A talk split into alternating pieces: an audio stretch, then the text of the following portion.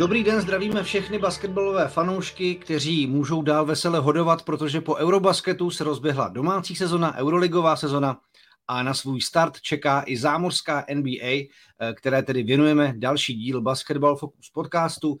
Jediným českým zástupcem v ní zůstává Vít Krejčí, který se po poměrně nečekaném tradu zabydluje v Atlantě. Jaké vyhlídky má na to, že se mu podaří v ambiciozním a našlapaném týmu Hawks prosadit do nějaké relevantní role? A jak vyrovnaná a bojovná vůbec bude východní konference? Jak moc otřásla úřadujícími mistry z Golden State boxerská kauza mezi Draymondem Greenem a Jordanem Poolem? A kdo může vládnout západu a překoná třeba LeBron James už letos střelecký rekord v počtu nastřílených bodů Karima Abdullah Jabara? Na tyto otázky se budeme snažit najít, najít odpovědi s Kubou Eichlerem z PR oddělení CZ Basketbalu. Spojujeme se přes půl světa, já na Zélandu, aha, Kuba Praze. Zdravím tě, ahoj. Zdravím Stevena Adamse tady z Vinohrad. Eh, mimochodem, cestou na ten podcast, eh, je to jenom taková jako osobní odbočka, jsem jel stopem do domu, kde bydlíme a bral nás člověk, který sleduje NBA a miluje Stevena Adamse a miluje týmy, ve kterých hraje, takže říkal, že se mu líbil hrozně v Oklahomě a že díky němu teď fandí i Memphisu a že Memphisu přeje, takže jako NBA je prostě globální, globální soutěž a má dosah i tady do koutů u Queenstownu eh, na Novém Zélandu. Takže začneme od A, Kubo protože musíme začít Atlantou.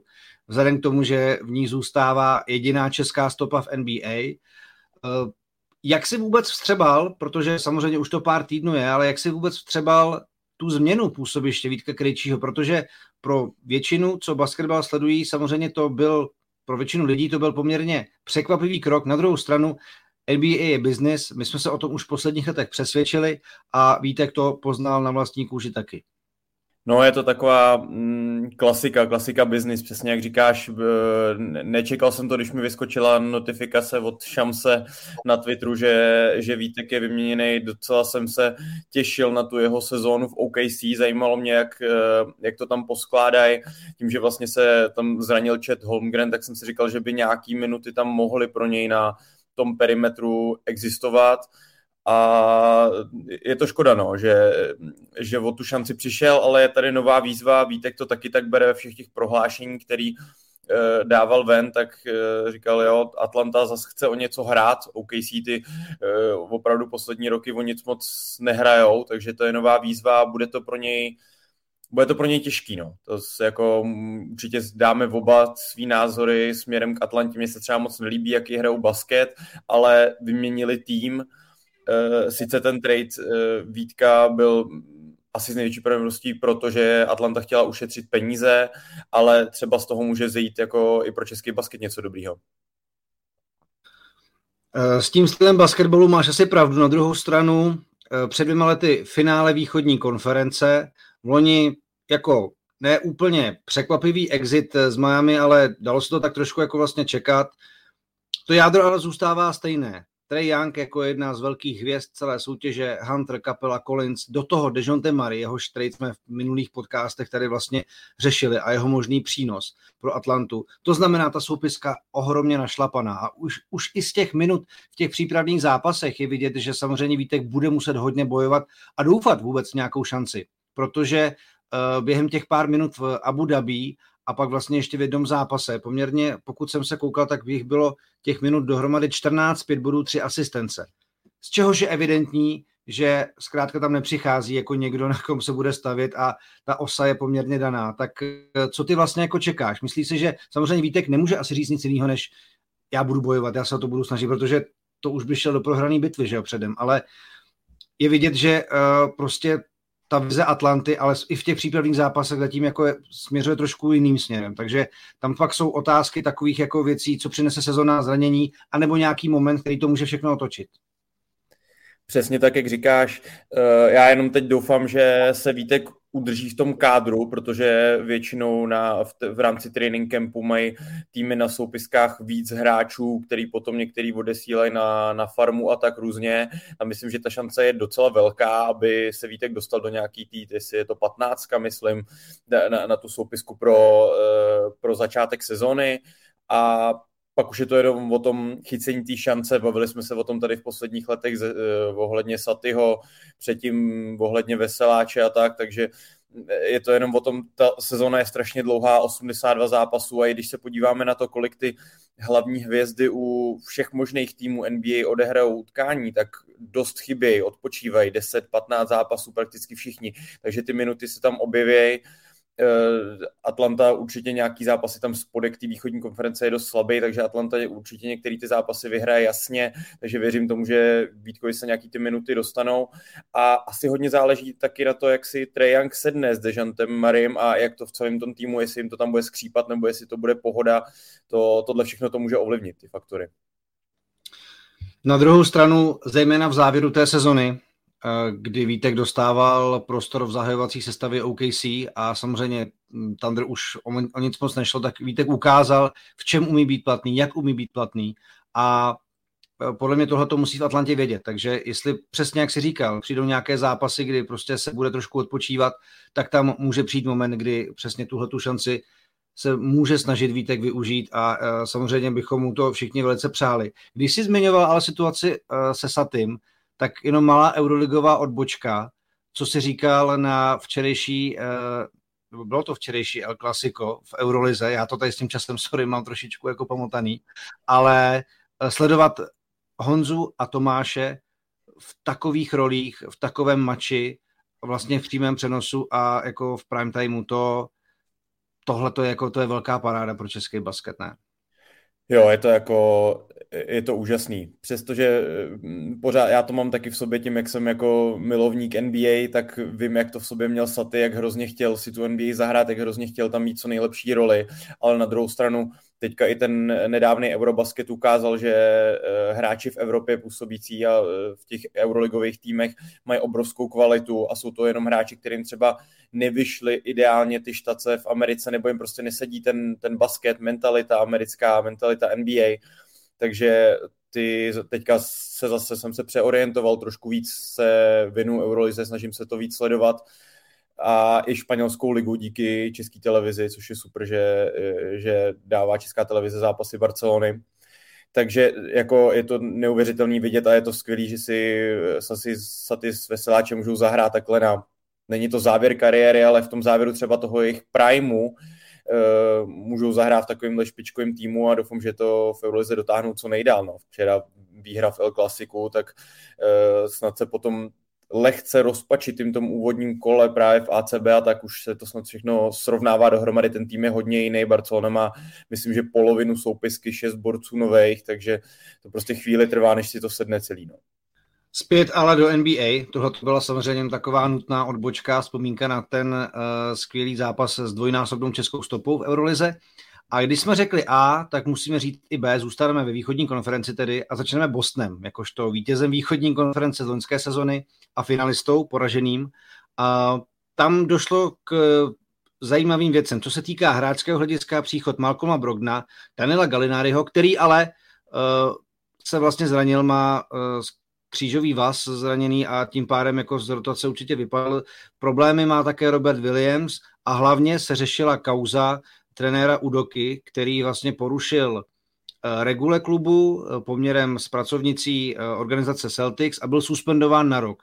Takže mě by vlastně zajímalo, a není to jediná kauza, která se jako týká nebasketbalových věcí v týmech NBA. Mě by zajímalo, jak moc tohle to mohlo přivřít jako nějaké další mistrovské okno pro Celtics podle tebe. No, je to hodně zajímavý. Pár týdnů zpátky, nebo teď už vlastně spíš měsíců se hovořilo o tom, že Boston je tým z nejzářivější budoucností. Prostě eh, Jason Tatum, Jalen Brown a celý ten tým postavený kolem i právě trenéra Udoky, který eh, s nima udělal v minulý sezóně, hlavně v té druhé půlce základní části a pak v playoff jako skvělou práci tak to vypadalo, že je to opravdu tým s nejzářivější budoucností, který může postoupit do 3, 4, 5, abych parafrázoval Lebrona v finále NBA a nějakých potenciálních titulů, ale tohle může být hodně nepříjemný, hovoří se o tom eh, kolem té kauzy hlavně eh, pana trenéra Udoky, že atmosféra v Bostonu teďka není vůbec ideální, to, co měli novináři přístup na ty eh, otevřené tréninky a na ty tiskovky, tak opravdu tam není teďka taková pohoda, jaká tam byla po, eh, po skončení té loňské sezóny, kdy sice to zklamání z toho z té prohry ve finále bylo velký, ale zároveň tam opravdu viděli tu velkou budoucnost, plus ty zdravotní problémy, který si říkal, Al Horford jako jeden z klíčových uh, hráčů toho týmu opravdu nemládne, ten sice uh, loni hrál jako úžasný basket, ale, ale zase je o další rok starší, takže jsem hodně zvědavý, jak se s tím Boston pod uh, novým mladým trenérem dokáže jako popasovat a ale jako základní části budou silný, ale de, de, protože je už jenom kvůli tomu týmu, jak ho mají poskládaný, ale, ale na playoff těžký asi. Tam je samozřejmě jasné, že pro Tatuma s Brownem jako ten příchod Brogna určitě nějakým způsobem jako otevírá další možnosti a tým bude víc nebezpečný, ale jak si říkal, tyhle ty ne úplně jenom herní a basketbalové věci v tom taky můžou udělat svoje a já jsem sám zvědav. Nicméně Boston, to jenom abych vám eh, řekl o struktuře toho, tohohle preview podcastu. Boston jsem zařadil do kolonky favorité, i tak. Na vých, ve východní konferenci je tahle ta kolonka hodně plná, jo? jenom abych vám řekl, co, nás, co budeme probírat za týmy. Favorité, potom konkurence favoritů, potom můžou překvapit a potom spíš ne. Jo, takovéhle čtyři kategorie máme v obou dvou konferencích. A když budeme dál uh, hledat další favority ve východní konferenci, tak uh, když to teda vezmu abecedně, tak pojďme, pojďme si říct jako Brooklyn. Ten tam pořád patří, protože na papíře ten tým nemůžete s Kevinem Durantem a Kyrie Irvingem jako úplně ignorovat. I když všichni víme, že ten potenciál se jim vlastně jako úplně nepodařilo naplnit, ten, který vlastně se do toho potom jejich spojení jako dával. A zvlášť teď, když jsme ještě viděli, Bena Simonce, jak eh, někde prostě z okolí trestného hodu dal ohromný airball, tak eh, samozřejmě i o jeho fazóně se také vedou disputace, vzhledem k tomu, že tenhle ten člověk jako plné dvě sezony v podstatě nehrál a vlastně se neví, jako s jakou, s jakou se jako vrátí do toho soutěžního basketbalu. Mě zajímalo, jestli vlastně vůbec souhlasí s tím, že by měli v té kategorii favoriti být a co od nich jako osobně čekáš? No, tak Brooklyn má asi největší rozptyl mezi tím dnem a stropem eh, pro mě v NBA, co v této sezóně můžou dokázat, protože to může eh, vybouchnout uh, Steve Nashovi a celému managementu Nets totálně do ksichtu, a nebo to může uh, Kevin Durant hlavně s uh, možná normálně se chovajícím Kyrie Irvingem to můžou zvládnout nějak poskládat a, a můžou dojít opravdu daleko, protože prostě Kevin Durant je pořád ještě na vrcholu svých sil a, a patří mezi, nevím, 3, 4, 5 nejlepších hráčů NBA v současné době a určitě je schopný ten tým dotáhnout někam daleko.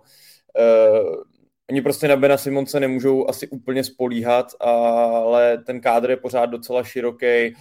Curry, Eh, další prostě hráči, který eh, ten tým dokážou docela dobře dotvořit a eh, myslím si, že to hodně vysí za mě na Kairim Irvingovi. Mluví se o tom, že mu končí teďka smlouva a že by se měl chovat normálně, pokud se v NBA pokračovat, pokud se dostat ještě nějaký jeden ten velký kontrakt, ale takovouhle situaci už měl v Bostonu, když mu končila smlouva a stejně se nechoval ideálně, ten tým vlastně rozložil tehdy. Takže myslím, hodně je to pro mě na Kairim Irvingovi. Nevím, jak bych se choval jako Steve Nash, kdyby mě hlavní hvězda týmu chtěla vyhodit a potom teď máme hrát, že jsme spolu kamarádi v tom týmu, takže jako bude to hodně zajímavý sledovat Brooklyn určitě. To je, jako, je to pravda, protože taky jsme řešili, vlastně to bylo začátkem prázdnin, že to drama kolem Kevina Duranta, eh, který si chtěl vlastně vydupat odchod a, a jako kauzy Kyrieho Irvinga, jeho světonázory a, a ty očkovací peripetie jsou také všem známé. Takže tam je také řada těch vlastně jako mimo basketbalových aktivit a telenovel, které tam ten tým řeší a jestli se jim to podaří podchytit, protože já si myslím, že Brooklyn samozřejmě stráželo to, že spolu eh, z různých důvodů ten tým vlastně jako nehrá v tom nejsilnějším složení, už jako vlastně před dvěma sezónami.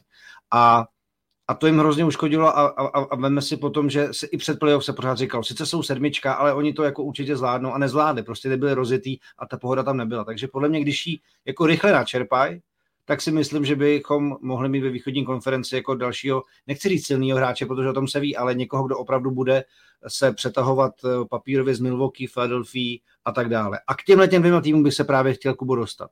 Protože Milwaukee, jestli nebrzdí věci jako interní chemie, ale zbrzdili je zdravotní problémy Krise Middletona v loňské sezóně. Jestli se mnou bude souhlasit v tom, že pokud jim to vydrží Middleton Holiday a hlavně hladový Janis, který pořád dává najevo, jak moc se chce vrátit do finále, jak moc se bojovat o titula. Na Eurobasketu jsme viděli, že prostě jako ubránit jeho jako je nějakým způsobem na evropské scéně možné, ale s tou NBA obranou spíš ne. A tam prostě, když jako on bude hrát tak, jak hraje a do toho Chris Middleton bude zdravý, tak já je vidím jako do třetího místa na východě určitě, ale zajímalo by mě, jak to máš ty. Myslím si, že ten tým má kolem sebe nejméně otazníků snad ze všech těch favoritů na titul. Kdyby mi někdo dal uh, nůž na krk a musel jsem rozhodnout teďka, který tým, na který tým vsadím všechny svoje peníze před touhletou sezónou tak, uh, na titul, tak je to Milwaukee za mě. Okay. Protože myslím si, že ne, nebyt zranění Casey Middletona, tak, eh, tak přešli přes Boston a Golden State si myslím, že je pro ně docela výhodný matchup, takže jako myslím si, že neby zranění Chrisa Middletona, tak, eh, tak asi vyhráli. A mm, nejinak tomu bude i v tomhle ročníku. Líbí se mi, že vlastně získali Joe Inglese, což je hráč, který se mi dlouhodobě líbí, ten je sice po zranění kolene, nebude hrát tak podle mě první půlku sezóny, ale od té druhé půlky si myslím, že by mohl být velmi zajímavý hráč, je to takový prostě křídlo, čtyřka, umí vystřelit, umí přihrát a může to tam jako zajímavě zamíchat v nějakých eh, těch matchupech v rámci playoff, takže pro mě tým, který eh, záleží, kolik Janis odehraje zápasů, ale myslím si, že i kdyby hrál 65, tak oni jsou schopní z nich 55 eh, vyhrát úplně bez problémů budou fakt ve špičce a, a kdybych, říkám, než si, kdybych si musel vsadit, tak, tak za mě největší favorit. Joe Kulový blesk Ingles určitě jako uh, sledujte šmouhu na palubovce, ne, jako až se vrátí a bude využívat zase ty své zkušenosti a bude zas, taky dostávat vlastně střelecké pozice, což si myslím, že v týmu kolem Janise by se mu určitě mohlo jako dostávat dost, tak uh, určitě, určitě jako zajímavý přínos pro ten tým, uh, jsem na ně zvědavý, ale stejně jsem tak zvědavý na 76ers, protože ve spoustě prognóz v zámoří se objevují jako největší favorité východu. A i když jako James Harden už není, asi nebude úplně James Harden minulých let, tak se pořád mluví o tom spojení s Joelem Embiidem a uvědomme si hlavně, koho tam mají kolem sebe. A ty, ty hráči jako typu uh, Maxi, Tybull nebo i Tobias Harris, tak uh, to jako vůbec není jako špatný takzvaný ten supporting, supporting cast, jako ten, ten váš podpůrný tým. Čem ty vidíš, jako že by Sixers mohli být nebezpeční? Eh, nebo že je oprávněné nazývat jako velkými favority východu? No, jako jednoznačně si myslím, jako vidíme jako tým, který bude podle mě jednička po základní části. Ten tým je tak široký, má strašně široký kádr eh, a můžou si i docela dovolit podle mě nechávat Hardna různě odpočívat v těch zápasech a tak, protože jak si říkal Maxi, tady byl PJ Tucker, skvělá, jako skvělej, eh, skvělá posila. A ten tým je jako mašina na výhry v základní části, ale u tohohle toho týmu to beru tak, že zbuďte mě, až bude druhý kolo playoff a ukažte mi, co umíte. Harden eh, asi už mu to nikdy nebude nikdo pořádně věřit, protože on už nebude hlavní hvězda toho týmu, kdy, i kdyby teď došlo až třeba k titulu, tak si myslím, že to bude největší zásluha Joela Embida ale uh, ať se ukážou v playoff. No. A tam si myslím, že je to i, uh, i taky na Doka Riverse, který uh, na trenéra, který má v posledních 15 letech jeden skvělý tým vedle druhého a kromě titulu s Bostonem, který už začíná být trošku rezavej, tak, tak s těma týmama, který měli vždycky velký předpoklady, ať už to byly třeba Clippers, Eh, nebo právě potom ten konec té éry Bostonu, teďka Philadelphia, tak uh, mají vždycky velké očekávání a úplně nedosáhnou toho maxima, co by mohli. Takže jsem na ně zvědavý v playoff. Já jsem slyšel nebo četl někde na Twitteru srovnání Doka Riverse s Pavlem Vrbou. Nevím, jestli to bylo Adam Nadal nebo tak někdo, že to je super trenér, když se tomu týmu daří, je dobře nastavený, což je Duck Rivers a Kevin Garnett a Paul Pierce a ten titul Bostonu. A pak je Duck Rivers, když se mu týmu nedaří, což jsou prostě ty, jako což je prohraná série z vedení 1-3 v playoff. A, a v posledních letech to spíš vypadá ten Duck Rivers, kterému, jako když se nedaří, tak to prostě neumí vlastně jako podat. On je to charismatický coach, ale otázkou je, jestli ten tým umí v těch správných momentech vlastně jako dobře nastavit. a s tím playoff já jako vidím jako velice dobrý přínos toho PJ Tuckera, který jako je buldočí vítězný typ a pomohl Milwaukee strašně moc uh, k tomu titulu tehdy, takže jako od té doby je to jako můj velmi jako oblíbený hráč, kterého rád sleduju kdekoliv, kde je a myslím si, že tenhle ten tahle ta eh, část mozaiky by Sixers jako mohla posunout právě v playoff to, co třeba dřív jako neměli. No ale jako nezapomínejme ani na Miami, kteří jsou jako velice často opomíněni. Ale jako tam jsou, kromě účesu Jimmyho Butlera je tam taky spousta věcí jako stejná. a Tyler Hero chce eh, mluvit o tom, že chce být na stejné pozici jako Luka Dončič, protože si myslí, že jako hraje stejně dobře. A teď to nedávno, jako někdy jsem zaznamenal na Instagram tohleto jeho prohlášení. Bem Adebayo je pořád velice mladý a dává vám prostě ohromnou verzatilitu v obraně a do toho, uh, nevím, zkušenosti Kyla Lauriho, taky tam jako moc slabých stránek v podstatě uhít není.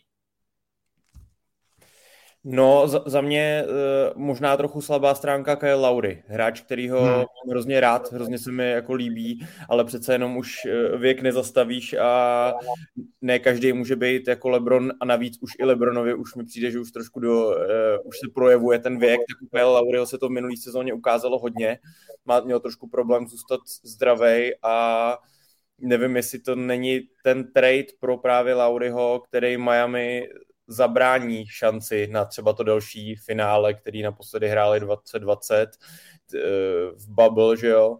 Takže eh, jasně, Jimmy Butler je neskutečná superhvězda, neskutečný hráč, který prostě ten tým nikdy nebude považovaný mezi úplně ty top 3, top 5 hráče NBA, ale ten tým vždycky dotáhne spolu s trenérem Erikem Spolstrou hmm. tam nejdále, jak může ale zároveň si myslím, že budou hodně potřebovat další ten krok nahoru od uh, právě od Tylera Hira, protože Kyle Lowry je spíš už na té jako sestupní tendenci.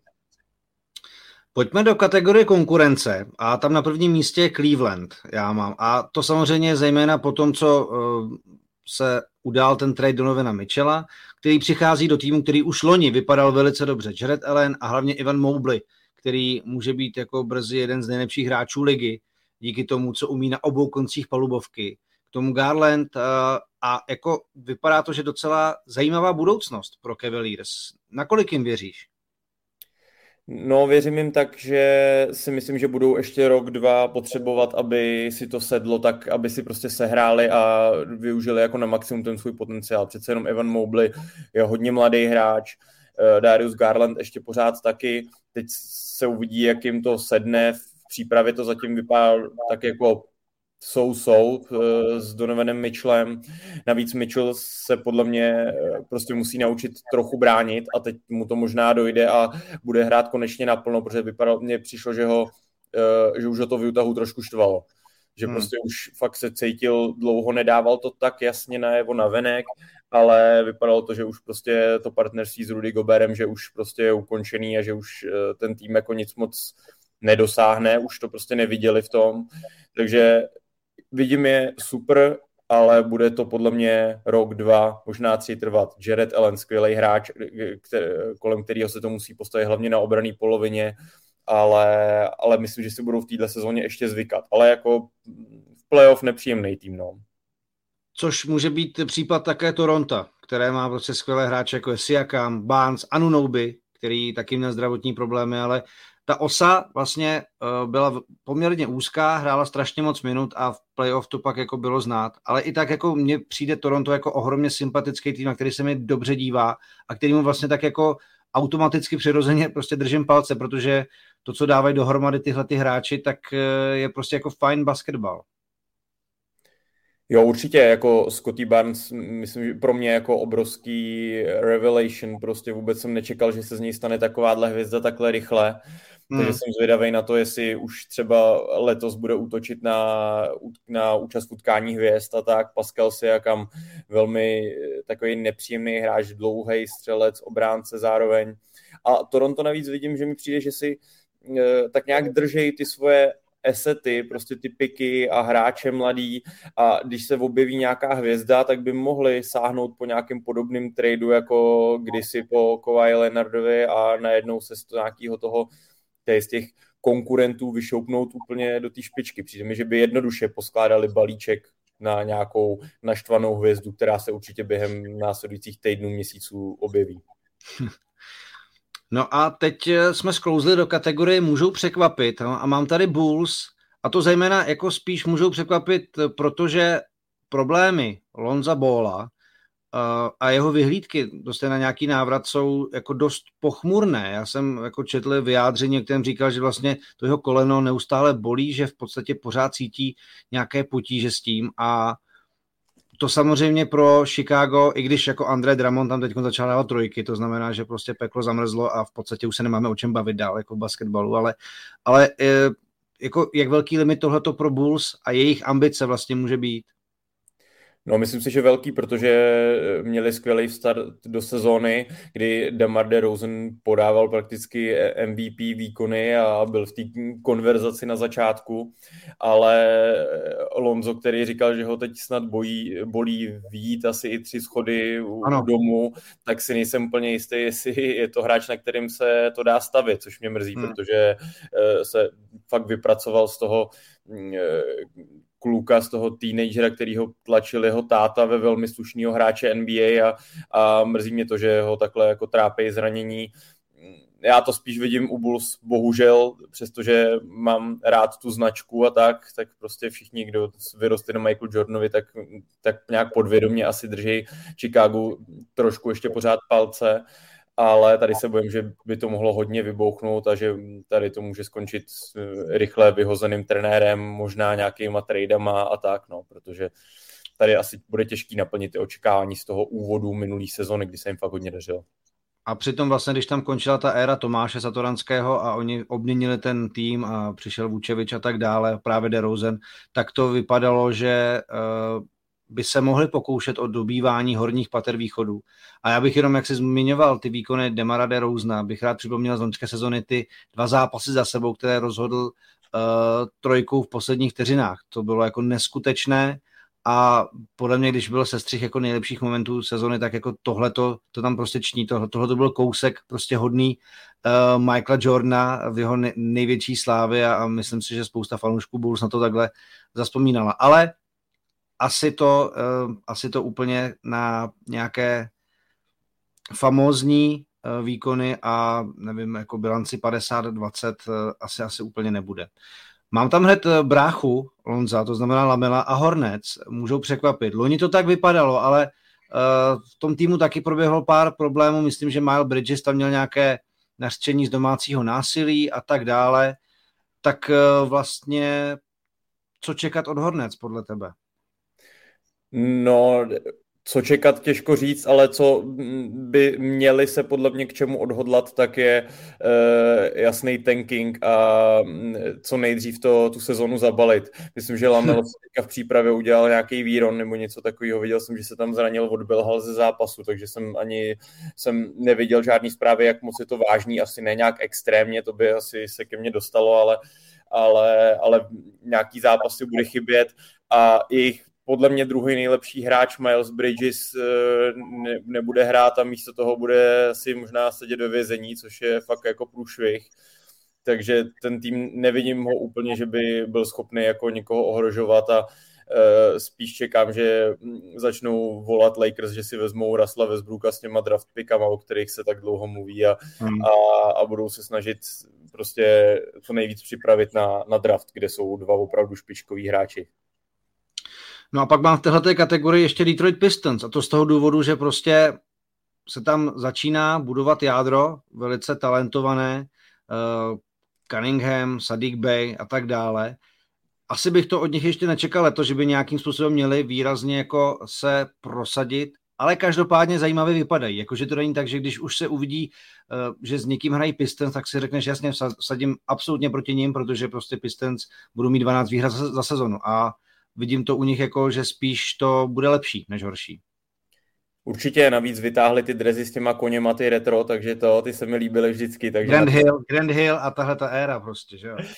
A uh, když se koukneme na tu soupisku, tak mně se docela líbí uh, trade pro Bogdana Bogdanoviče, protože to je takový hmm. profík, hráč, který je zkušený, je schopný to tam podržet, dát nějaký střely, i občas něco ubránit, takže pro právě Kejda Cunninghama, Jadena Ivyho a i Marvina Begleyho, hráče, který se mi docela líbil v, v Sacramentu, tak uh, si myslím, že jasně nebudou asi zlobit nějak hodně, ale jet hrát back to back do Detroitu po tom, co hrajete třeba v Clevelandu nebo v Chicagu, myslíte si, že to bude jednoduchý zápas a on to opravdu jednoduchý zápas nebude? Tak a následuje kategorie spíš ne, kterou otevírají New Yorkští Knicks. Eh, Tohle to spíš jako prosvištíme. Jalen Brunson jako příchod eh, vlastně velkého jména, který ovšem nevím, jestli odpovídá na problémy, nebo by měl být odpovědí na problémy, které trápí Knicks, takže eh, tam tomu spíš jako úplně nevěřím. Co se týká Orlando Magic, budeme sledovat Paula Baron, Bankera, jakože jedničku draftu, a taky France Wagnera, kterého jsme viděli na Eurobasketu, takže to je samozřejmě zajímavá stopa. No, Washington Wizards, taky jsme tady sledovali jednoho Izraelce, který v drezu Wizards se snaží prosadit, Denny Avdia, a Indiana Pacers, kde to po tom loňském jako odchodu vlastně Sabonisa a tak, m, taky nemyslím, že by mělo jako jestli to dá na play-in tournament, tak, tak možná fajn, to bude asi strop Pacers, ale jestli by si k té čtveřici měl něco za sebe, tak samozřejmě povídej, jinak zakončíme povídání o východní konferenci. Já se těším na Orlando, protože hmm. sice už od té doby, co vyměnili Dwighta Howarda před asi těma deseti lety nebo kolik to je, tak už asi po třetí představují tým, ale teď to konečně začíná vypadat rozumně. Uh, Franz Wagner se mi moc líbil na, na Eurobasketu a to je právě hráč, který mohl být v Chicagu, kdyby ho nevyměnili ten draft pick za Vučeviče, což možná si teďka říkají zpětně Bulls, že to byla chyba, a na Paulo Benkera se těším určitě taky hodně, takže ten tým bude jako talentovaný. No a do Knicks, do těch se snad radši pouštět nebudu. Eh, mrzí mě, že neudělali Donovana Mitchella, protože tam si myslím, že to hmm. mohlo být zajímavé, mohlo to začínat nabírat nějakou tu zestupnou tendenci. Takhle pořád věřím, že tam nějaký velký trade před sebou mají a že budou pořád chtít ulovit prostě nějakýho eh, zase nějakého spruzeného hráče. Myslím si, že mají těch draft picků a těch hráčů, který můžou tradovat, mají fakt jako hodně. Takže tam... Jo, ale já už nevím, kdy to bylo naposledy, kdy udělali Nix nějaký pořádný jméno, jako nebylo to snad Carmelo Anthony, jako poslední prostě, protože od té doby jako těch zklamání pro fanoušky Nix, ať už to samozřejmě bylo tou uh, loterii, že, že se prostě Zion Williams a přišel by Kyrie Irving a možná Kevin Durant a tak dále, nic z toho se nepodařilo dotáhnout a ta front office Uvidíme, jestli mají jako v klobouku schovaného nějakého uh, králíka, který by přitáhli prostě no, za uši, ale uh, spíš to vidím na další trápení. Mrzí mě to, ale budu samozřejmě, budu radši překvapen, ale jsem spíš pesimistou v tomto ohledu. Pojďme na západ, Kubo, protože uh, tam se taky dějou samozřejmě zajímavé věci a já nemůžu začít ničím jiným než šampiony Golden State Warriors a samozřejmě nemůžu začít ničím jiným než boxerskou vložkou Draymonda Greena a Jordana Poola, která zaměstnala sociální sítě a zámořské novináře v posledních dnech. Co si vlastně sám jako o tomhle incidentu myslíš, ty sám? A já, jako, když jsem slyšel Steva Kera, který říkal, že samozřejmě Draymond nebude suspendován, že to nějak interně řeší a on asi vahu své osobnosti v tom jako asi udělá jako dost, i když tam jako říkal, mě taky Michael Jordan dal pistí, tak jako nebudeme tady z toho dělat jako nic velkého. Uh, jak myslíš, že to s nimi jako může zahýbat v kabině tou, tou chemií, která, kterou jsou vlastně Warriors jako pověstný, tohleto? Je to velký, je to přefouknutý, nebo je to prostě jako věc, která se jako zbulvarizovala, ale eh, teď jako, že nebylo o čem sát více v úvozovkách? No, na to jsem extrémně zvědavý, jak ten tým bude působit na venek, protože Warriors byli vždycky takový ten fakt jako celek, který vypadal, že jsou fakt dobrá parta, že to tam zvládají, že Draymond je držka, který prostě řekne každému, co si myslí, to všichni víme, ale na to tam asi byli nějakým způsobem zvyklí. Ale když jsem teď viděl mm, to video, což teda musím říct, že je docela velký průšvih uh, Warriors, že se to dostalo ven, a byli sami z toho hodně frustrovaný. Steve Kerr to hmm. komentoval právě na té tiskovce, že to úplně nechápe, že to bude taky předmět vyšetřování, jak se tohleto video dostalo do, do, na ten server TMZ bulvární. Ale uh, vypadalo to, že Jordan Poole fakt nečekal, že, že mu ji takovouhle vypálí Draymond a vím, že jsem jako, co o tom tak jak mluví zámořský novináři o tom, že se na tréninku občas borci hádají, že to je běžný, ale takováhle rána pěstí do obliče se zjevně úplně tak jako často nestává. A jsem fakt zvědavý, já nevím ani, by, jak být Jordanem Poolem, jak být Draymondem nebo ostatníma těma hráčema, jak se vlastně na to dívat. Draymond by se měl teďka někdy asi v pátek podle mě zapojit zase eh, zpátky do tréninku a měl by už eh, hrát v poslední přípravu takže musím říct, že jsem fakt zvědavý, jak to bude působit na venek a eh, je to docela otazník pro vedení Golden State. Oni je čeká vyjednávání o prodloužení smlouvy s Andrew Wigginsem, právě s Jordanem Poolem a s Draymondem a úplně nevím, jestli budou chtít zaplatit všechny, jestli náhodou si neřeknou, že Draymond už je za tím zenitem z té své kariéry a jestli tohle není náhodou jeho, jeho pečet, jeho, jako jeden z jeho kroků ke konci v Golden State. Tyhle ty prognózy už jsem si taky přečetl, že jako vlastně si tím možná jako potrhnul to, že to je jeho poslední rok ve, ve Warriors. Bůh ví, jestli třeba celý, protože ta sezona samozřejmě jako může odhalit jako další nějaké rány a, a, tak dále. Takhle, já se na to dívám tak, že jako třeba v americkém fotbalu je to běžnější, ale tam máte prostě 50 lidí a opravdu je jasný, že je větší pravděpodobnost, že se ne všichni mají rádi a hlavně tam je ta rivalita útok-obrana, jo, že se občas jako trošku kluci poškorpí, ale i když, uh, a asi sám to víš, jako ne vždycky jsme prostě jako v týmech, kde jsme všichni bratři a prostě milujeme se a jsme výzliovi prostě, který za sebe jako dejchají. Uh, tak ale jako, aby to došlo takhle, že jako někdo někomu jako opravdu jako fakt jako vypálí, jako, ale že jako opravdu, jestli volal Ondra Novotný, že chce Draymonda do oktagonu, tak já bych mu to věřil, protože to byl direkt jako blázen, tak uh, tak si úplně řekneš, dobrý, jako jo, jako nějaká strkanice občas jako bejvá, je to v zápalu boje, ale tohle to byl, a i jste o tom četli, to byl incident, který probíhal několik tréninků. Jordan Poole si Draymonda dopír, dobíral a mu už to evidentně vadilo. Na druhou stranu, Draymond Green, přesně jak to řekl, nenechá na nikom nic suchou. To znamená, to je hráč, který když se do něj někdo pustí takhle, tak by přece měl být ten první, kdo, kdo ví, jaký to je se někomu dostat pod kůži a, ale zároveň zase nevím, do jaký míry to jako vypovídá o nějakém jako nastavení tom týmu, že to tam prostě, že se jako fakt jako kohouti moc nemusí.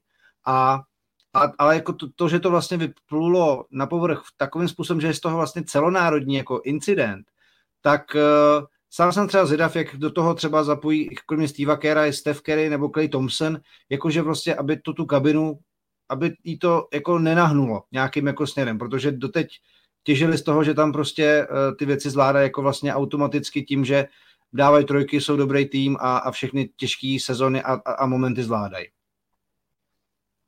Jako za mě Jordan Poole vypadá jako trošku takový frajírek, eh, jak tak působí na hřišti, trošku hodně takový gesta, tak na to, že vlastně nic extra ještě v té kariéře nedokázal, tohle byla první jeho pořádná sezona, ale z těch prohlášení, jak eh, se jako Team Warriors nechal slyšet, tak se moc za Draymonda nikdo nepostavil. Takže hmm. zjevně to asi jako prostě s Draymondem to jako určitě to nebude jednoduché. No, to určitě ne, a tak uvidíme samozřejmě, jak, jaké pokračování tahle ta kauza nabere. Nicméně favorité Warriors jsou v téhleté kolonce. Eh, na prvním místě ovšem bych za sebe a myslím, že asi tím potvrzuji i jako spoustu prognóz třeba v zámoří, dal Clippers. Zdravé Clippers. Upozorňuji, zdravé Clippers, protože Kawhi Leonard, viděl jsem fotky jeho nohou, které vypadají jako sekvoje. To je neuvěřitelný, co ten borec nabral, jako, takže dobrý den. Paul George, příchod Johna Vola a strašně silná jako rotace. Za mě favorité západu. Za tebe?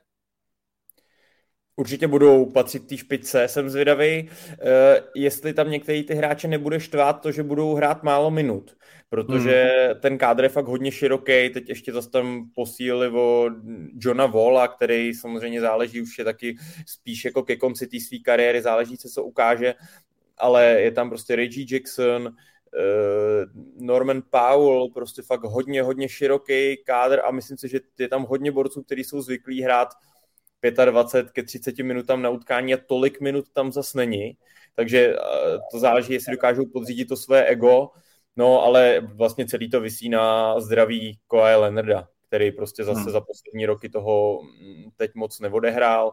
Vždycky, když hrál, tak to bylo super, ale prostě ne, nedrží mu zdraví a tenhle ten eh, experiment Clippers s, s duem eh, Kawhi Leonard a Paul George už taky je lehce pod tlakem. Oni se vzdali, teď se o tom tolik nemluví, protože se pořád čeká, kdy budou konečně zdraví, ale oni se vzdali prakticky všech svých draft picků, aby získali právě Paula George, Kiko Leonardovi a už to bude čtvrtý rok tohoto experimentu a ne, nemají nic, o co by se mohli opřít, takže může se na ně stupňovat tlak.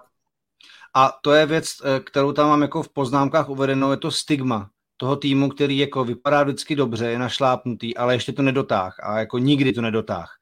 A jestli tam tahle ta věc jako nemůže vytvořit tlak, pod kterým oni se prostě jako udusí, ale zase sezona začíná, my samozřejmě máme spoustu řečí, ale jenom říkám, že i tahle ta jako nehmotná věc, jako je prostě uh, aura nevýher a neúspěchů v playoff dlouhodobě by pak jako nemohla taky proti ním vlastně zapracovat. No a uh, nemůžu opomenout tým, ve kterém uh, čaruje dvojnásobný MVP Nikola Jokic, který přivítá velké opory. Michaela Porter Jr. a samozřejmě Jamala Mariho. Otázkou je, jak budou fit, jak eh, se jim to povede vrátit, ale už jenom na papíře je to samozřejmě věc, která by je měla katapultovat jako do vrchních pater západu, protože já si moc dobře pamatuju, jak, s ním, jak, jak jejich hra vypadala a pokud se k tomu přiblíží, tak eh, to bude hodně parádní.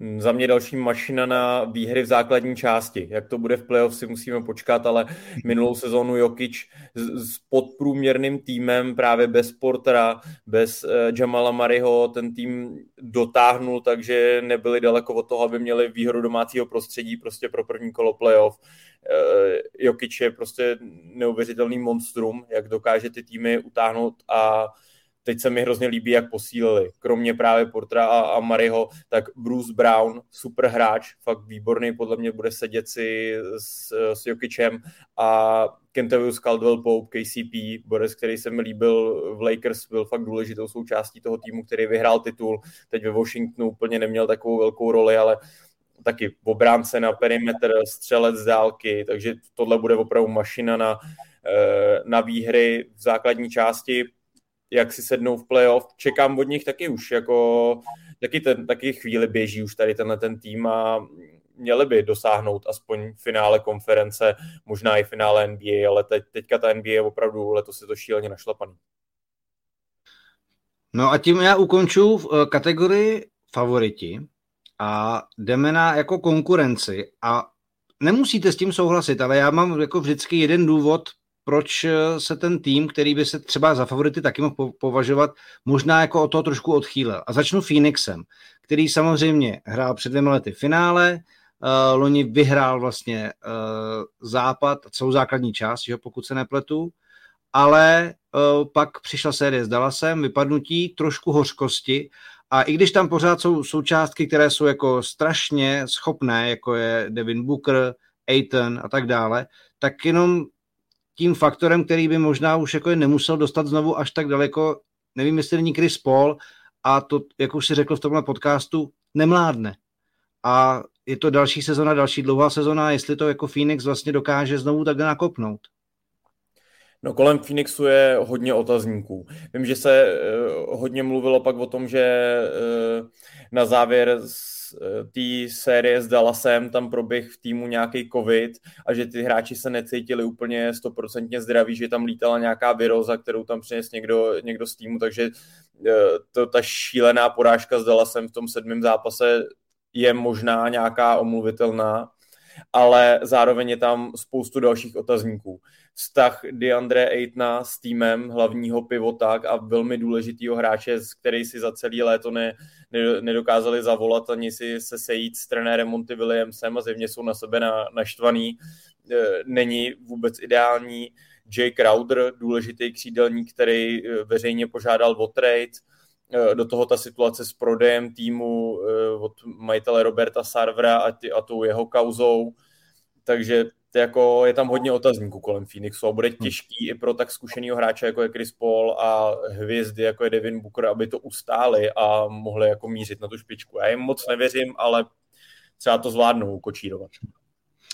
Pak tady máme Memphis. Loni samozřejmě jako skvělá sezona, základní část 56-26, ale pak asi trošku i ta realita playoff a neskušenost toho jinak jako velice pěkně poskládaného týmu. Jamorant, jestli už jste sledovali pár highlightů z přípravy, tak už jako zase připravený eh, na vzlety nad obroučku a na fantastické akce. Proč já mám Memphis v této kategorii, je zranění Jerena Jacksona, tím pádem trošku utrpí obrana, minimálně prostě nějakou část sezony a vlastně nevím, jestli jako to u Memphisu, i když jako vypadal výborně, prostě nebylo jako trošku nad plán loni.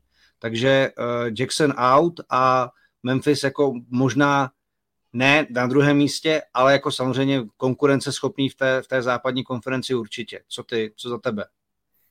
No, já jsem zvědavý, jak se popasují s očekáváníma, protože ještě hmm. už před tou minulou sezonu se o nich jako mluvilo jako o nějakém černém koni.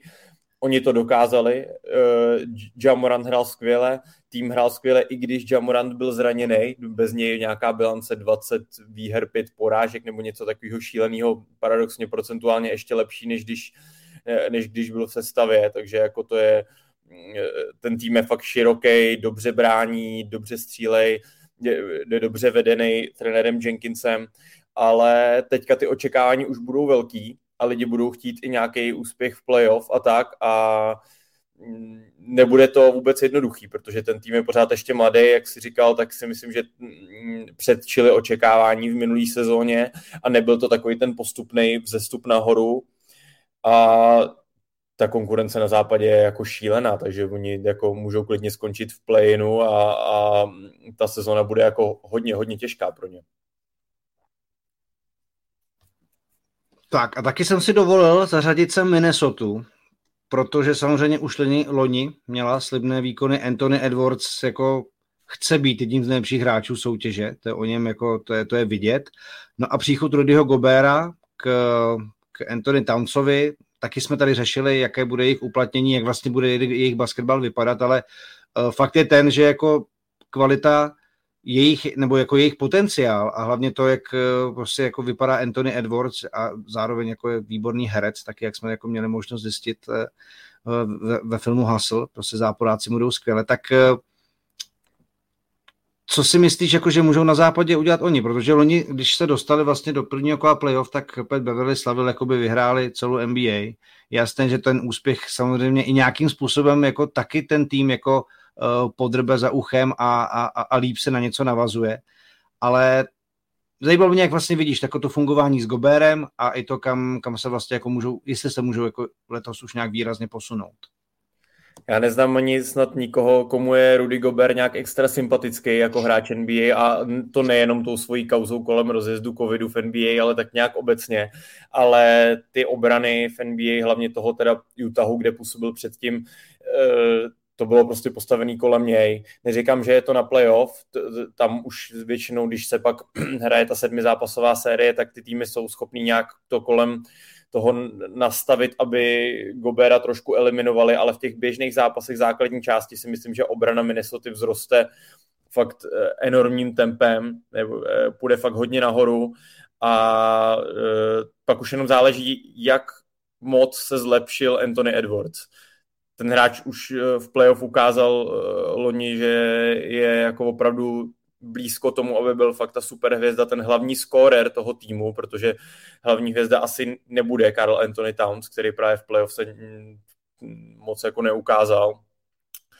Ale jako v základní části budou hodně silný, ale to playoff je tak našlapaný, já si vůbec nedokážu představit, jak ty série budou vypadat. To už bude prostě, už první kolo eh, minimálně na tom západě bude vypadat tak, že nějaký hodně silný nebo dva, tři, možná čtyři hodně silný týmy prostě nepostoupí do druhého kola a budou hodně zklamaný a tohle může být případ i Minnesota.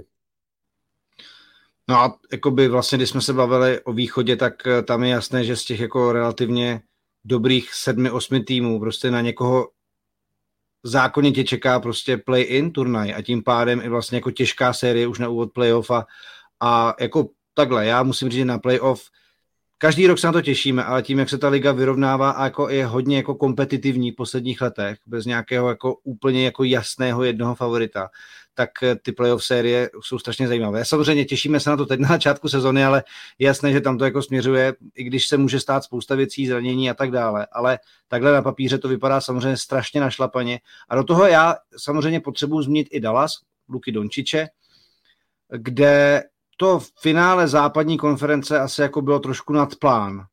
Přiznejme si to. A nevím, jako jestli to Dallas jako má ve svých silách, aby tohle to zopakovali, když třeba příchod Spencer Dinwiddieho evidentně Dončičovi jako uh, sedl, přichází taky Christian, taky Christian Wood, vrátí se po zranění Hardaway, tak jako já za sebe tam jako vlastně jako furt nemám, i když jsem na něj strašně zvědavý, byť teda mě naživo zklamal proti Polsku, kde teda jako se choval jako prostě ještě jako trošku malý dítě, nevyzrálý, ale, ale jako prostě hráč je to fenomenální a to, co už dokázal za svou kariéru. Vlastně se o něm mluví, Kubu, jako o adeptovi na MVP letos nejvíc, takže um, myslíš, jako, že je, dokáže dotáhnout dál, nebo to spíš uh, byl výstřelek, ta, toto finále západní konference a bude to spíš možná nějaký to první, první, druhý kolo? No, Luka mi teď mm, připomíná tím kádrem kolem sebe eh, Cleveland 2007 eh, s Lebronem, kdy tam byl jako jediný pořádný hráč a zbytek těch opravdu mm, jako ta supporting cast nic extra, ale tehdy byla liga výrazně slabší. Kdyby jsme posadili Luku do právě toho před těma 15 rokama, tak věřím tomu, že by dotáhnul dala zase třeba do finále konference nebo možná až do finále NBA, ale eh, teď při té našlapanosti toho týmu, tyjo, myslím si, že byla chyba nechat odejít Jalena Bransona, že to byl opravdu hráč, že není tak jednoduchý sehnat nějakýho garda, který si bude prostě schopný rozumět s Lukou. Že on strašně jako až předržuje balon, Eh, střílí některé šílenosti a tak, takže jako není to jednoduchý s ním vůbec hrát a mm, myslím si, že Dallas neudělal dobrý krok a sám se tě tam, kdo si myslí, že je druhý nejlepší hráč Dallasu? Já, já jako fakt nevím. Tady tyhle to jsou takový jména prostě, který patří až jako skoro na střídačku, no, ty, co tam jsou. No, já jako taky nevím. Jako taky ti to asi nedokážu jako na první dobrou říct, že jako mně se Christian Wood třeba jako velice líbil, ale nevím, jestli byl druhým nejlepším hráčem vedle Luky Dončiče, prostě teď v Dallasu to, co hraje. Takže Spencer Dinwiddie, já nevím. Hmm. já jako, Hráč, já, kterýho nechtěl, nechtěl Brooklyn, no. uh, Wood, kterýho, uh, kterýho se zbavil Houston a, a i Detroit vlastně, tak těžko říct, no. Tak nevím, jestli nemá před západ, nebo na nástup uh, Dallasu hrát jako znělka odpadlíka, protože, protože možná evidentně se ten, ten tým jako začíná dávat dohromady z podobných jako typů hráčů. Uh, ale uvidíme. Já, když se podívám na jejich soupisku, tak ti nedokážu říct pořád teď. Jako, eh, Reggie Bullock jenom ze sympatí, protože eh, v té dobré New Yorkské sezóně předloňské hrál jako dobře a umí trefit trojku, když je na to vhodný den, takže eh, to jako asi jo. No, Dorian Finney-Smith, Nitkilina taky má uh, vazby na New York. No, ale možná, pojďme si říct, jestli třeba Maxi Kleber, Davis Bertans, kdyby jako dostali pořádnou porci minut. To je šílený. Tam neudělal. Ale to je těžká otázka, kterou si teď vlastně vybalil a to nám možná ale odpovídá na to, že asi bychom neměli čekat jako Dallas jako mezi třeba první čtyřkou, ne, západu. Co? Přesně, přesně tak, přesně tak. Já hmm. si myslím, že je to bohužel jasný. Tak, kategorie můžou překvapit. Přichází čas pro tebe jako fanouška Lakers, ale myslím tím, jako můžou překvapit vlastně jako čím můžou překvapit, protože já vlastně nevím, jestli tam může být nějaká další kauza, to, co se teď třeba rozjíždí kolem Rasla Westbrooka, jak nechodí do hadlu, uh, jak když Pat Beverly chtěl svolat hráče po tom, co dostali koš, tak Russell Westbrook jediný toho nebyl, uh, takže kolem toho se teď jako rozjíždí kauza, protože ta holandská sezona byla prostě úplně otřesná, tak jestli jako nejzářivějším příběhem nebude to, že LeBron James může překonat jako Karima Abdullah-Jabara, na což mu chybí asi 13 bodů, protože dobře, tak play-in turnaj teoreticky to vypadá, ale kdo tam bude bránit, jak ten tým bude vypadat. Je vlastně Anthony Davis ještě vlastně jako pořád tím Anthony Davisem, který dotáhl, pomohl Lakers k titulu, spousta otázek a odpovědi budou takové jako dost váhavé asi, ne? Přesně tak, já jsem jako za sebe jako fanouška Lakers jsem docela rád, že to léto bylo vlastně relativně klidný, když porovnáme kauzu Phoenixu, kauzu Bostonu, kauzu Golden State, tak nakonec eh, Lakers ještě vypadají docela normálně, když tam je Patrick Beverly s Russellem Westbrookem, tak vypadají skoro jako normální tým, což je až jako neuvěřitelný. Teď už teda zase jsem samozřejmě viděl tu, ty uh, videa na Twitteru kolem toho, že nechtěl právě Russell Westbrook přijít do toho hloučku na hřišti, nechtěl se jít poradit s Beverlym, což zase hnedka vyvolá Eh, strašně reakcí a Russell Westbrook to musí moc dobře vědět, že jenom takováhle jeho mini reakce vyvolá prostě úplně oheň na sociálních sítích. Eh, za mě klíčová sezona pro kariéru Anthonyho Davise, protože lidi mu ještě pořád trošku věřej, že může být fakt ten top hráč, o kterém se mluvilo eh, právě třeba po tom titulu 2020, že je na úrovni Janise a tak. A teďka prostě poslední dva roky fakt nevydržel vůbec zdravej. V minulý sezóně i strašně špatně střílel, byl snad na ty poměry na počet těch vystřelených střel ze střední vzdálenosti a strojky asi top 3 eh, nejhorších střelců jako ze střední vzdálenosti v celé lize. Jo. Strojky střílel 18%, takže úplně šílený. Eh, teď v přípravě vypadá dobře, ale zase vynechal jeden nebo dva zápasy pro bolavý záda, což jako není nic moc dobrýho na začátku přípravy. Eh, no, takže doufám, že to nebude jako úplný průšvih a že tam snad bude i něco jiného, než jenom sledování Lebrona, jak překoná ten all-time rekord eh, v počtu bodů nastřílených, což se může stát, nebo předpokládám, že pokud Lebron vydrží aspoň trochu zdravej, tak, eh, tak by to měl zvládnout v této sezóně. Já jsem si to tam předtím hledal, pokud bude dávat 20 bodů na zápas, tak potřebuje 67 utkání, takže věřím tomu, že v této sezóně to padne. Minulou sezónu dával 30 bodů na zápas, což by mu tím pádem stačilo na to jenom 45 zápasů, takže jako bude to velká věc a snad to nebude zastíněný nějakou zase šílenou sezónou Lakers, jako to bylo v minulém roce. Už jenom kvůli Lebronovi bych si to přál, aby ten tým byl ještě v té době relevantní a nebyl to nějaký joke, prostě, kde si budou lidi dělat srandu a budou dělat memy Rasla Westbrooka, jak zase hází cihly prostě na koše. Eh, kdo ještě může překvapit? Eh, máme tu třeba Portland, Eh, příchod Garyho na Jeremyho Granta jako eh, Sharpovi highlights, co jsem nad tím viděl, tak eh, Shannon Sharp jako vypadá jako zajímavý prospekt. Neříkám, že by z toho měla být jako nějaká okupace západní fronty, ale rozhodně jako tým Damiena, Damiena Lillarda jako je vždycky konkurenceschopný a to jako po, po tom doplnění mi to přijde, že, že jim to tam jako může dávat smysl dohromady. Za mě musím říct, že jim moc nevěřím, ale třeba mě dokážou překvapit, Dame Lillarda, Lillarda mám rád, ale vlastně poslední uh, rok měl hodně problémů s nějakým tím břišním svalem, myslím, který ho tam vyřadil z toho a už taky není úplně nejmladší a čeká ho to, aby ten tým jako odtáhnul, což nebude, nebude opravdu jako jednoduchý v té právě našlapaný západní konferenci. Eh, četl jsem nějaký kritiky na trenéra Čuncího Bilapse, že eh, to ještě na to nemá, aby vedl svůj vlastní tým v NBA, jsem na to sám zvědavý. V přípravě jsem mi neviděl hrát, takže uh, uvidíme, uvidíme. Uh, Jusuf Nurkic, toho jsem měl vždycky rád, ale není to žádný obranář, to Dame Lillard taky ne, takže si myslím, hmm. že může mít jako trošku problémy s obranou a No, jako jsem zvědavý. Dim Lillard říká, že chce že ho dohrát kariéru v Portlandu, ale pokud tahle sezóna nezačne dobře, už loni se spekulovalo o nějakém potenciálním tradu, že už to Portland se pustí do té přestavby a pokud by se jim teď nevyvedl začátek sezóny, tak jsem, jsem zvědavý. On by mohl být třeba jedno z těch men, po kterým budou sahat Knicks, možná Lakers, možná některé tyhle ty týmy.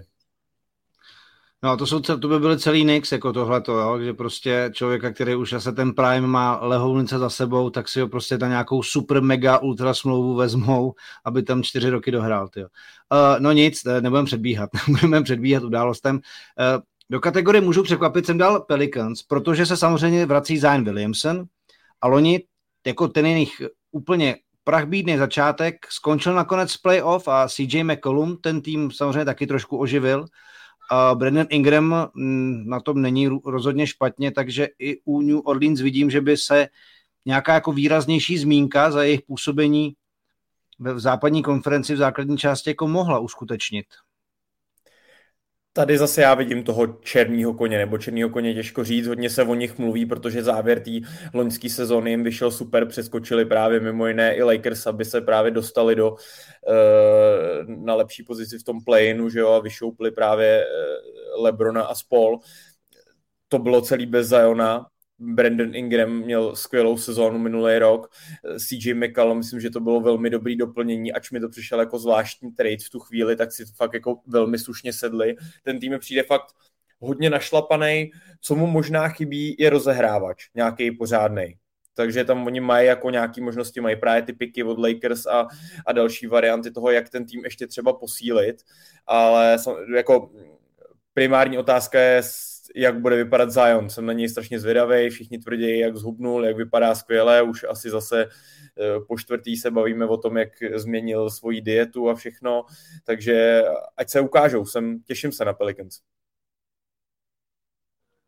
Jinak jako já bych mimochodem, Kubo, za sebe chtěl proniknout do tajů jako toho, jak tyhle ty borci umí pracovat se svojí váhou jak, a jak schazují, jo. protože když jsme viděli Zajona, tyjo, který se nevyšel, podle mě nevešel jako do pytle od brambor, kdyby na něj prostě jako roztrhli loni. A teď jako taky mi přišel jako velice vlastně tak jako na svoji konstituci jako relativně fit. To samý James Harden, který taky jako jednu chvíli vypadal jak taková vousatá kulička tak tyjo, takhle, kdybych se do toho dostal já, nebo jsem se dostal, tak já už to v životě neschodím. Samozřejmě jako nejsem profesionální hráč NBA, ale jako docela jim závidím, jak se dokážou dostat do formy, když to jak vypadá, že se pod něma prostě, že pod něma praskne židle jinak normálně, no. Jako lítá to hodně tam zpátky, tohle jsou fakt dvě jména, o kterých se hodně mluví vždycky ho někde, James Hardna vyfotí někde někdo v klubu a vypadá, že má 200 kilo a potom za chvíli jako je tam vysekaný bez trička běhá na pláži, no, nevím, nevím, jak to dělají. No nic, to samozřejmě můžeme řešit nějakým jiným podcastu, vezmeme se sem někoho, kdo se tím eh, třeba eh, zabývá. A tím bych jako asi ukončil kategorii můžou překvapit. Eh, spíš ne, potom výprodej jsem dal Utah Jazz na takový jako regroup sezonu, asi bych to jako viděl. A Houston OKC po tom, co Chet Holmgren přijde o sezonu, jakož to jako zajímavý prospekt, taky vidím, že tam asi spíš žádný jako další progres nebude. A San Antonio Sacramento, myslím, že budou týmy, které, doufám, že s tomu bude souhlasit, by měly nasadit takzvaný tankovací mod, protože k NBA se řítí francouzský gigant Viktor Vembanyama a na toho se, ten jako může změnit osud týmu, který si ho vezme. Takže tam bych viděl, že samozřejmě třeba u San Antonia a Grega Popoviče, který samozřejmě už jak asi taky na konci trenérské kariéry, by jako ještě mohla být eh, to takové jako zajímavé spojení s někým, o kom se mluví, že je generační přelomový talent. Určitě jo, zrovna to San Antonio, tam se ještě teď o to víc ukazuje, jak asi byl dobrý nápad trade Dejante Mariho do, do Atlanty, protože tam to nikam nevedlo v San Antonio, takhle jak ten tým byl postavený v této fázi a teď si myslím, že jsou připravený na to odtankovat brutálně tady tuhle tu sezónu a, a zkusit zabojovat o právě Viktora Vimbajamu, to je jako neskutečný zvíře, ty zápasy, který odehrál teďka v Americe, který byly, to je mm, fakt prospekt typu Lebrona, protože vlastně jenom pro něj pozvali ten jeho francouzský tým do eh, na dva přáteláky proti tomu G League Ignite a jenom aby se vlastně střetli potenciální jednička s dvojkou z draftu, tak, tak pozvali ten tým prostě do Ameriky. Běželo to na ESPN, highlighty běžely další týden prostě pořád a nebejt kauzy s Draymondem, tak ještě pořád koukáme na sestřihy eh, Viktora, jak to tam sype z trojky, takže eh, já bych z, toho, z této grupy bych ještě možná vypíchnul Sacramento, který si myslím, že by mohlo být o trošku lepší než, eh, než úplně tady ten spodek, ale jak už jsme tady zmínili asi 50krát, tak ten západ je fakt našlapaný a bude to pro, eh, pro Kings hodně těžký a možná je eh, jako lepší rozhodnutí zkusit to zase odtankovat no, znova. Říká Kuba Eichler na závěr našeho Basketball Focus podcastu, který jsme věnovali preview nové sezóny 2022-2023 NBA. Eh, spousta zajímavých příběhů, spousta našlapaných týmů, teoreticky to máme všechno jako narýsované, ale uvidíme, jakou realitu ukáže ta sezona. Každopádně nás čekají zajímavé zápasy. Palce budeme držet Vítkovi Krejčímu a samozřejmě už vás, bych vás rád pozval na další podcasty, protože zmínili jsme toho Viktora Vembaniamu, o tom bych se určitě rád pobavil v kontextu takových těch jako velkých talentů, které v posledních letech mířily do NBA a jak se jim dařilo. A jestli jste viděli dokument na Netflixu Redeem Team, který se věnoval skladbě týmu uh, Spojených států pro Peking 2008 uh, a, Kobe, a výpovědi Kobeho Bryanta a jeho spoluhráčů.